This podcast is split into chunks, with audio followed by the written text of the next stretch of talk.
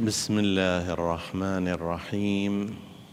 والصلاة والسلام على أشرف الأنبياء والمرسلين سيدنا أبي القاسم المصطفى محمد وعلى آل بيته الطيبين الطاهرين. السلام عليكم أيها الإخوة المؤمنون. أيتها الأخوات المؤمنات ورحمة الله وبركاته. لا نزال في رحاب الحديث عن دعاء الإمام الحسين عليه السلام في يوم عرفة والذي نستجلي منه عبوديتنا بالنسبة إلى الله عز وجل. ونعرف مقدارنا في جنبه وموقفنا من الحمد له. ووصل بنا الحديث إلى هذه الفقرة المباركة. من ذلك الدعاء الشريف. في قوله ثم أخرجتني للذي سبق لي من الهدى إلى الدنيا تاما سويا.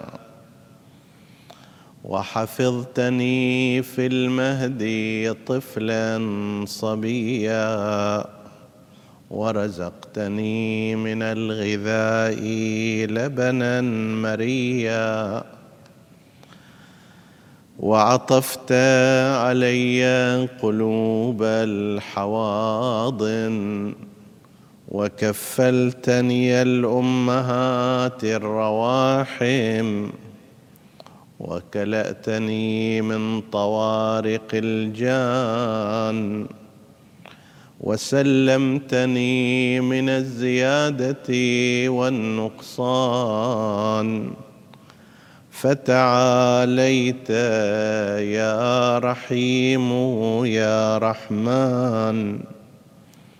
حتى إذا استهللت ناطقا بالكلام أتممت علي سوابغ الإنعام.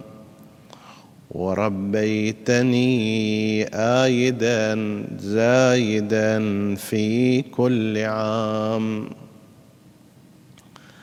صدق سيدنا ومولانا أبو عبد الله الإمام الحسين بن علي صلوات الله وسلامه عليهما. هذه الفقرة في الدعاء تتناول أوائل النعم على الإنسان بعد وجوده في هذه الدنيا. بعد أن ذكر الدعاء في آخر الفقرة السابقة أنك يا رب لم تشهدني خلقي ولم تجعل إلي شيئا من أمري إذ لو فعل الله سبحانه وتعالى ذلك لانتهى هذا الإنسان.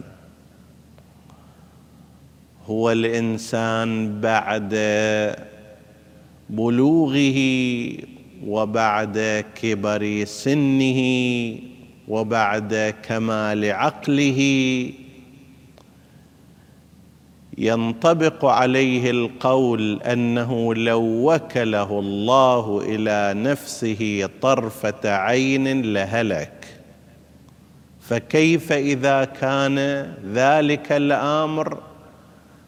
في أوائل خلقته وفي بداية وجوده.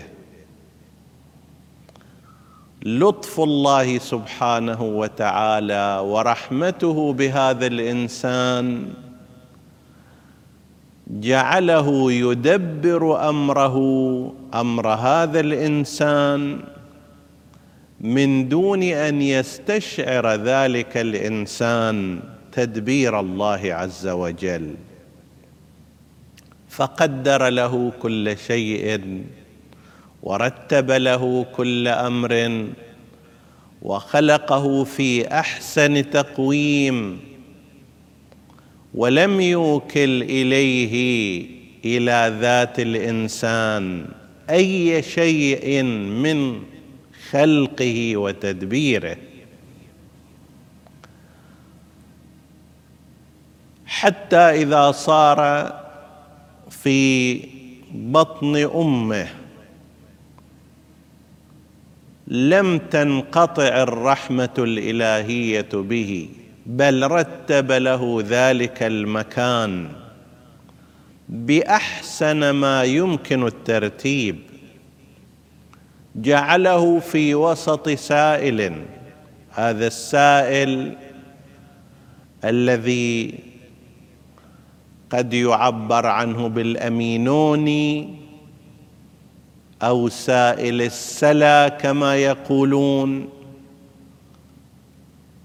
في درجة حرارة متناسبة مع حاجة هذا الكائن الذي يتطور تدريجيا.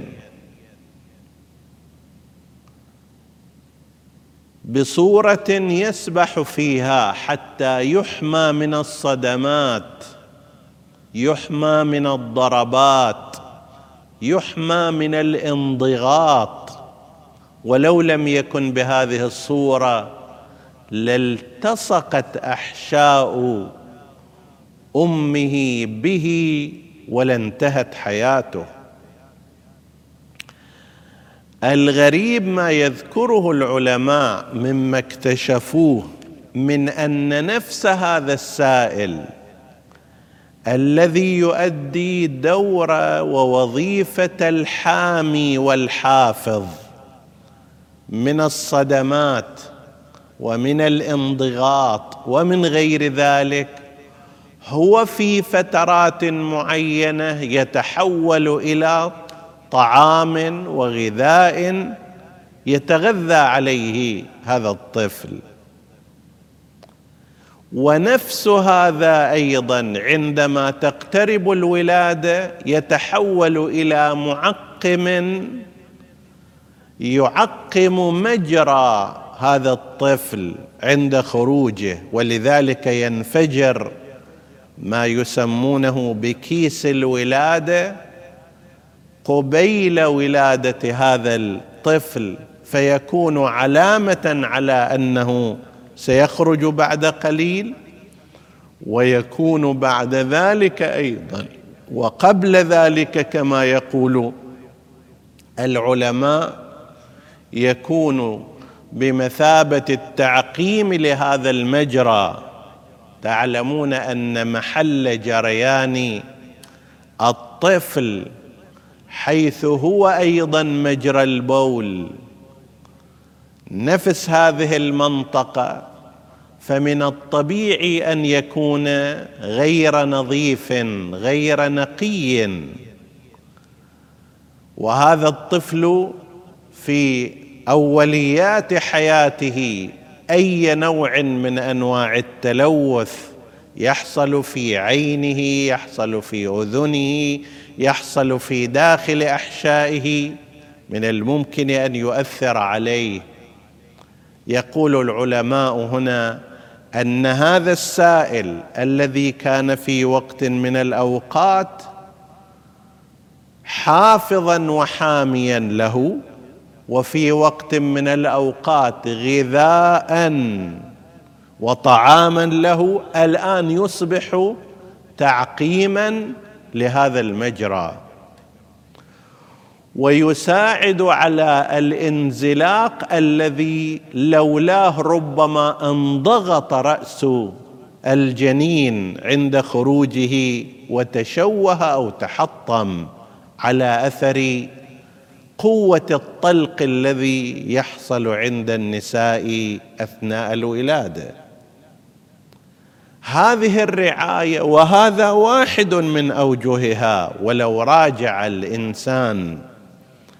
ما هي أنحاء الرعاية والعناية التي يحصل عليها؟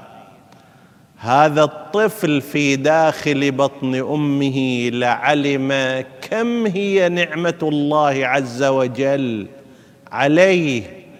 وكم هي رعاية الله له منذ ذلك اليوم.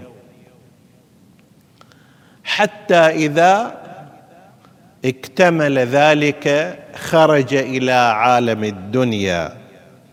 يقول الدعاء الشريف ثم أخرجتني للذي سبق لي من الهدى إلى الدنيا تاما سويا.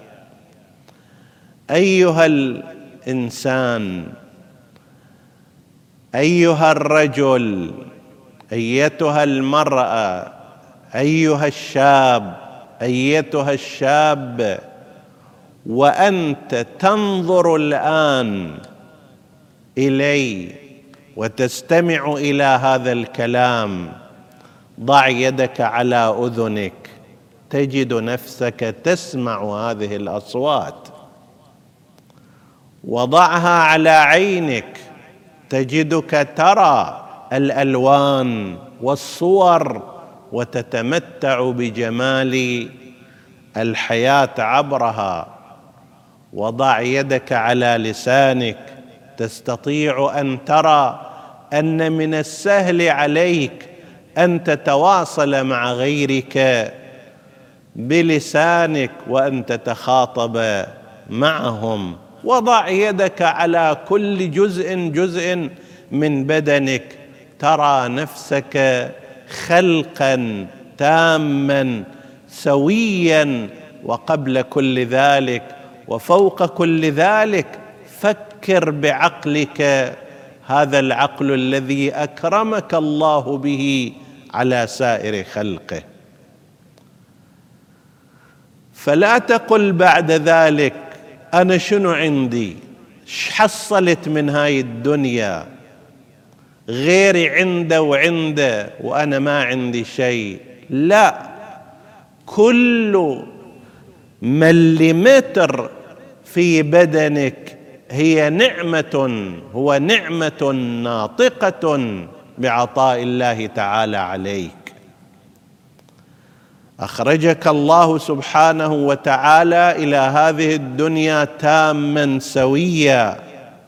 وكان من الممكن أن تخرج وأنت صاحب إعاقة. وأنت صاحب إعاقة. إعاقة حركية إعاقة ذهنية إعاقة تواصلية إعاقة أجهزة داخلية. إعاقة أجهزة خارجية. لقد قرأت مقالا عدد فيه المؤلف ستة وسبعين عنوان وليس شيء. عنوان ستة وسبعين عنوانا عددها الكاتب عن احتمالات التشوه التي يمكن أن تحصل للإنسان عند قدومه إلى هذه الدنيا. القلب قلب الإنسان من الممكن أن يأتي وعضلة القلب ضعيفة. فلو بقي في هذه الدنيا سيبقى معذبا سيبقى ضعيفا. ثقب في القلب من الممكن أن لا يكتشف إلا بعد سنوات طوال في جدار القلب في غيره. تشوهات من الممكن أن تكون في الكلى في العين في الأذن من الممكن أن التهابا صغيرا وبسيطا في الأذن الوسطى كما يقولون يفقدك هذا السمع بل ما هو أخطر من ذلك يقضي على قدرة التوازن عندك. المصابون في أذنهم الوسطى وقاكم الله وإيانا والمؤمنين لا يستطيع أن يتوازن. أنت تقف الآن وتمشي بشكل طبيعي. هل تتصور أن هذا كما قال قارون إنما أوتيته على علم عندي؟ أو أن هناك برنامجا وضعه الله عز وجل لك في داخل بدنك بحيث في هذه الأذن الوسطى جعل تركيبا دقيقا وترتيبا عظيما يجعلك تحتفظ بتوازنك. وإذا التهبت هذه المنطقة يقف المصاب لحظة فيسقط على يمينه أو على شماله أو من الأمام أو من الخلف. خلقك الله سبحانه وتعالى وخلقني وخلقنا وجعلنا في هذه الحياة تامين أسوياء. فما قيمة أن يكون الإنسان بعد ذلك قد نقص شيء عنده من المال بعدما كمل عقله وبعدما تم بدنه وبعدما كان سويا. ماذا لو كان هذا الإنسان على غير هذه الخلقة التي خلقها الله سبحانه وتعالى؟ يشير ربنا سبحانه وتعالى إلى هذا المعنى في قوله تعالى لقد خلقنا الإنسان في أحسن تقويم لكن قد يحصل لبعض الناس أن تكون النتيجة ثم رددناه أسفل سافلين نعوذ بالله. بالمعصية والتحدي لربه والمواجهة لإلهه الذي رعاه في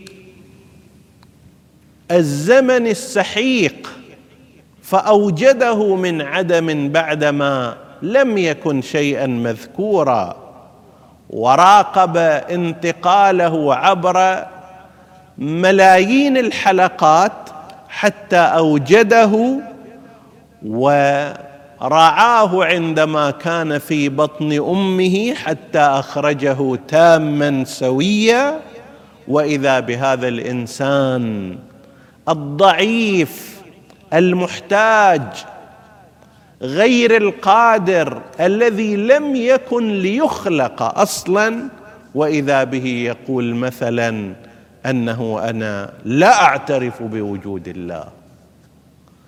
أنا لا أصلي لله. أي قباحة وشناعة يرتكبها الإنسان المطوق بأنعم الله عز وجل من أعلاه إلى أسفله ومن أوله إلى آخره ومن قبل خلقته إلى ما بعد موته.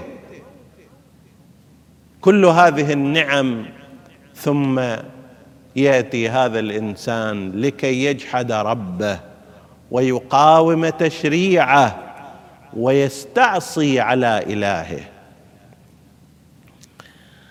ثم أخرجتني يقول سيدنا الإمام الحسين عليه السلام ثم أخرجتني للذي سبق لي من الهدى أنت كنت سابقا في هدايتي البدنية وهدايتي المعنوية الذي قدر فهدى.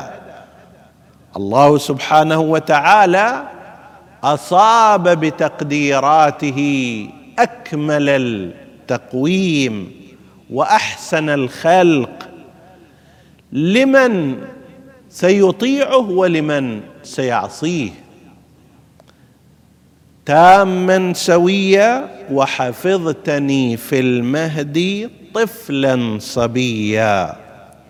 ورزقتني من الغذاء لبنا مريا بعدما خلقه الله سبحانه وتعالى وحفظه في مهده طفلا صبيا ولأنه كذلك لأنه طفل فهو لا يستطيع رد عاديات الزمان ولا الاشياء لكن الله سبحانه وتعالى جعل له معقبات من ملائكه يحفظونه من بين يديه ومن خلفه ورتب بدنه وأجهزته بشكل تحمي وجوده تنمو وتدافع.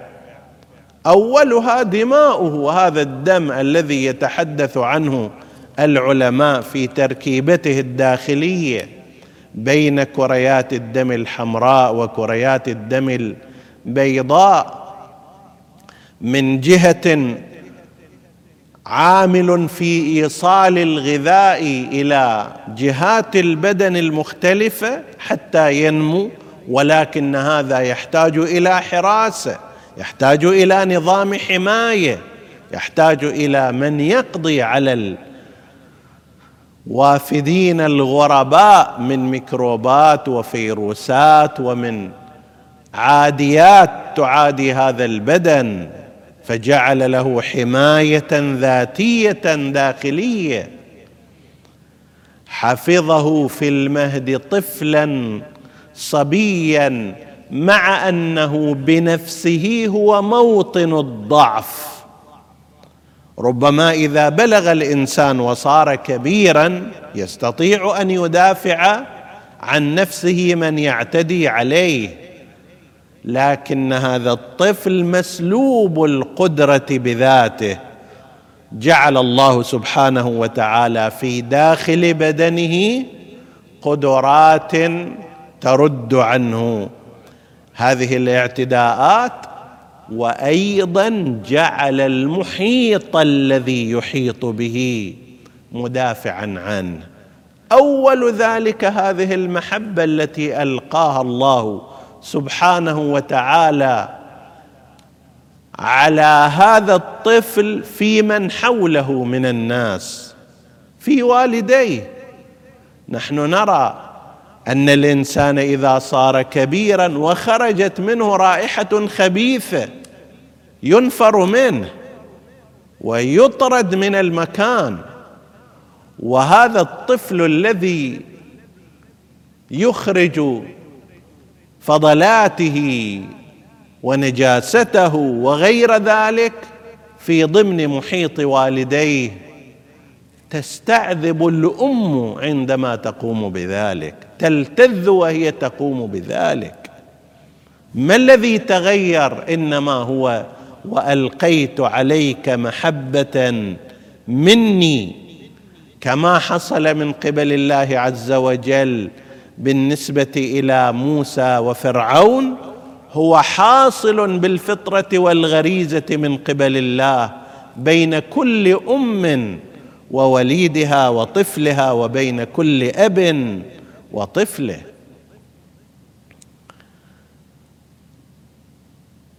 ورزقتني من الغذاء لبنا مريا. والعجيب أن هذا الرزق لكل البشر. ربما الرزق العادي الأطعمة العادية لا تحصل لبعض الناس. بعض الفقراء في سنواتهم المتأخرة مثلا قد لا يحصلون على الفواكه. بعض الناس لأوضاعهم المادية قد لا يذوقون اللحم إلا في فترات متباعدة.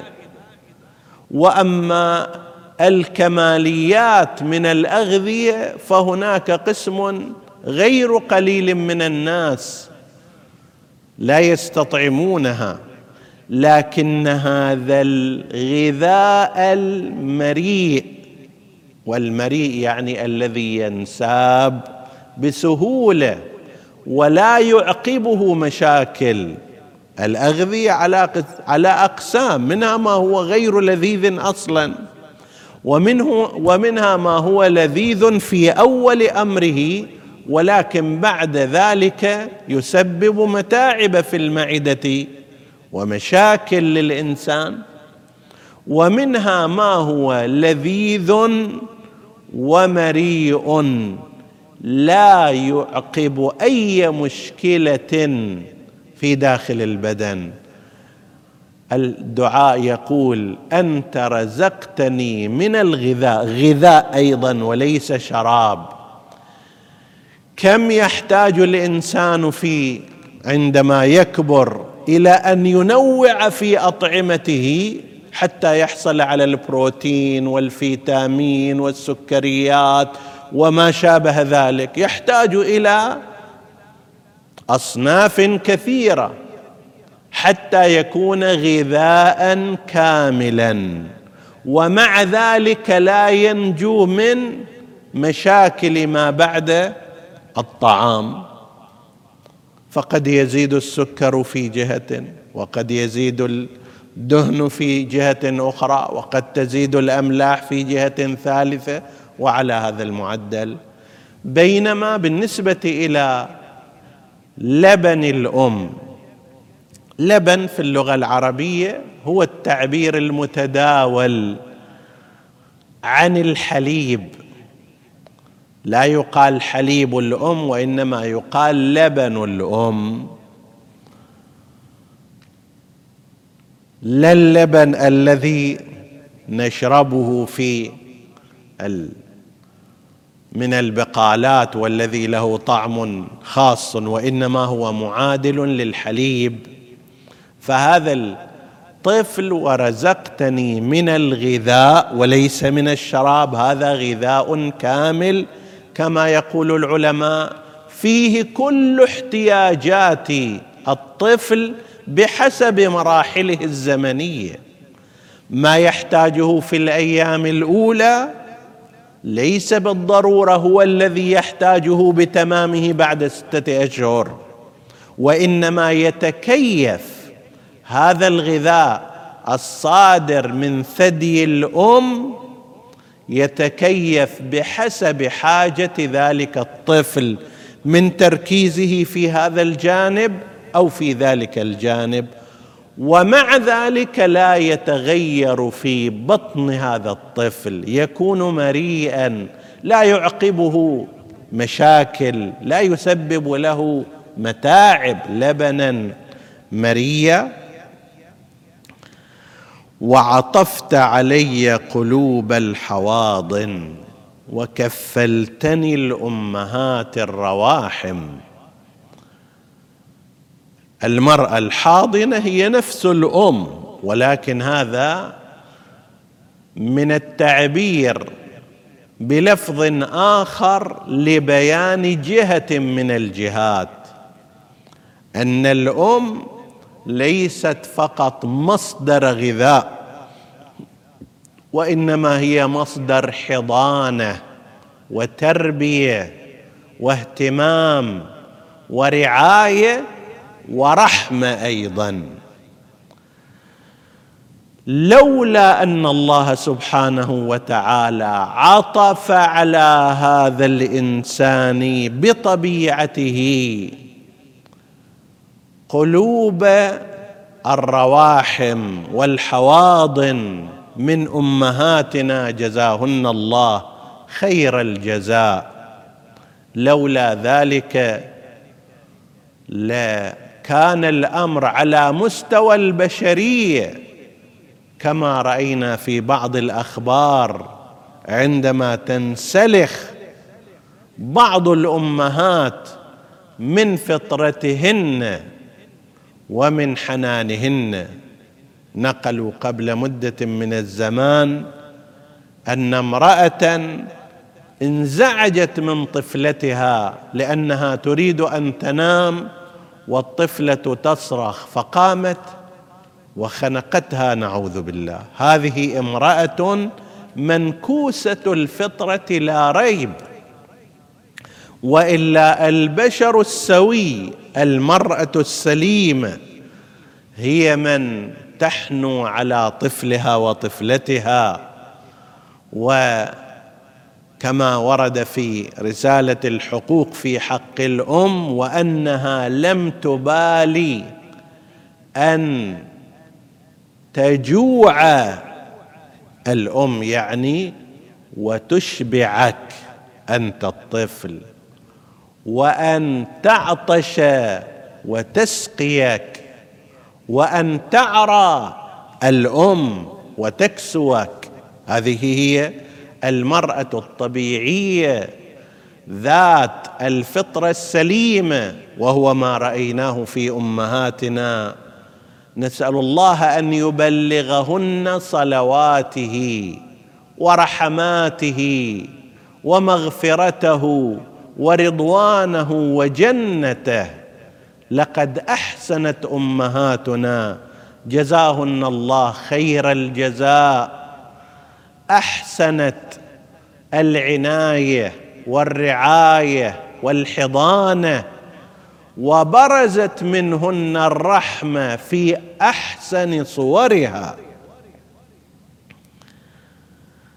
عطفت علي قلوب الحواضن كفلتني الأمهات الرواحم سقيتني من الغذاء لبنا مريا. كل ذلك من هذا الكائن العظيم المسمى بالأم. هنا لا بد أن أشير إلى نقطة مهمة جدا وهي أن الله سبحانه وتعالى جعل في نفس الأم حاجة للإرضاع كما جعل في نفس الطفل احتياجا. الأم تحتاج إلى أن ترضع ابنها لتحقق ذاتها لتشعر بالالتحام مع طفلها لتؤدي دورها الطبيعي. تلتذ بذلك ترتاح إلى إرضاع طفلها. كما أن الطفل يحتاج إلى أن يأخذ الغذاء من أمه والرحمة والحنان والعطف. الإرضاع ليس مجرد إشباع وإنما هو التحام.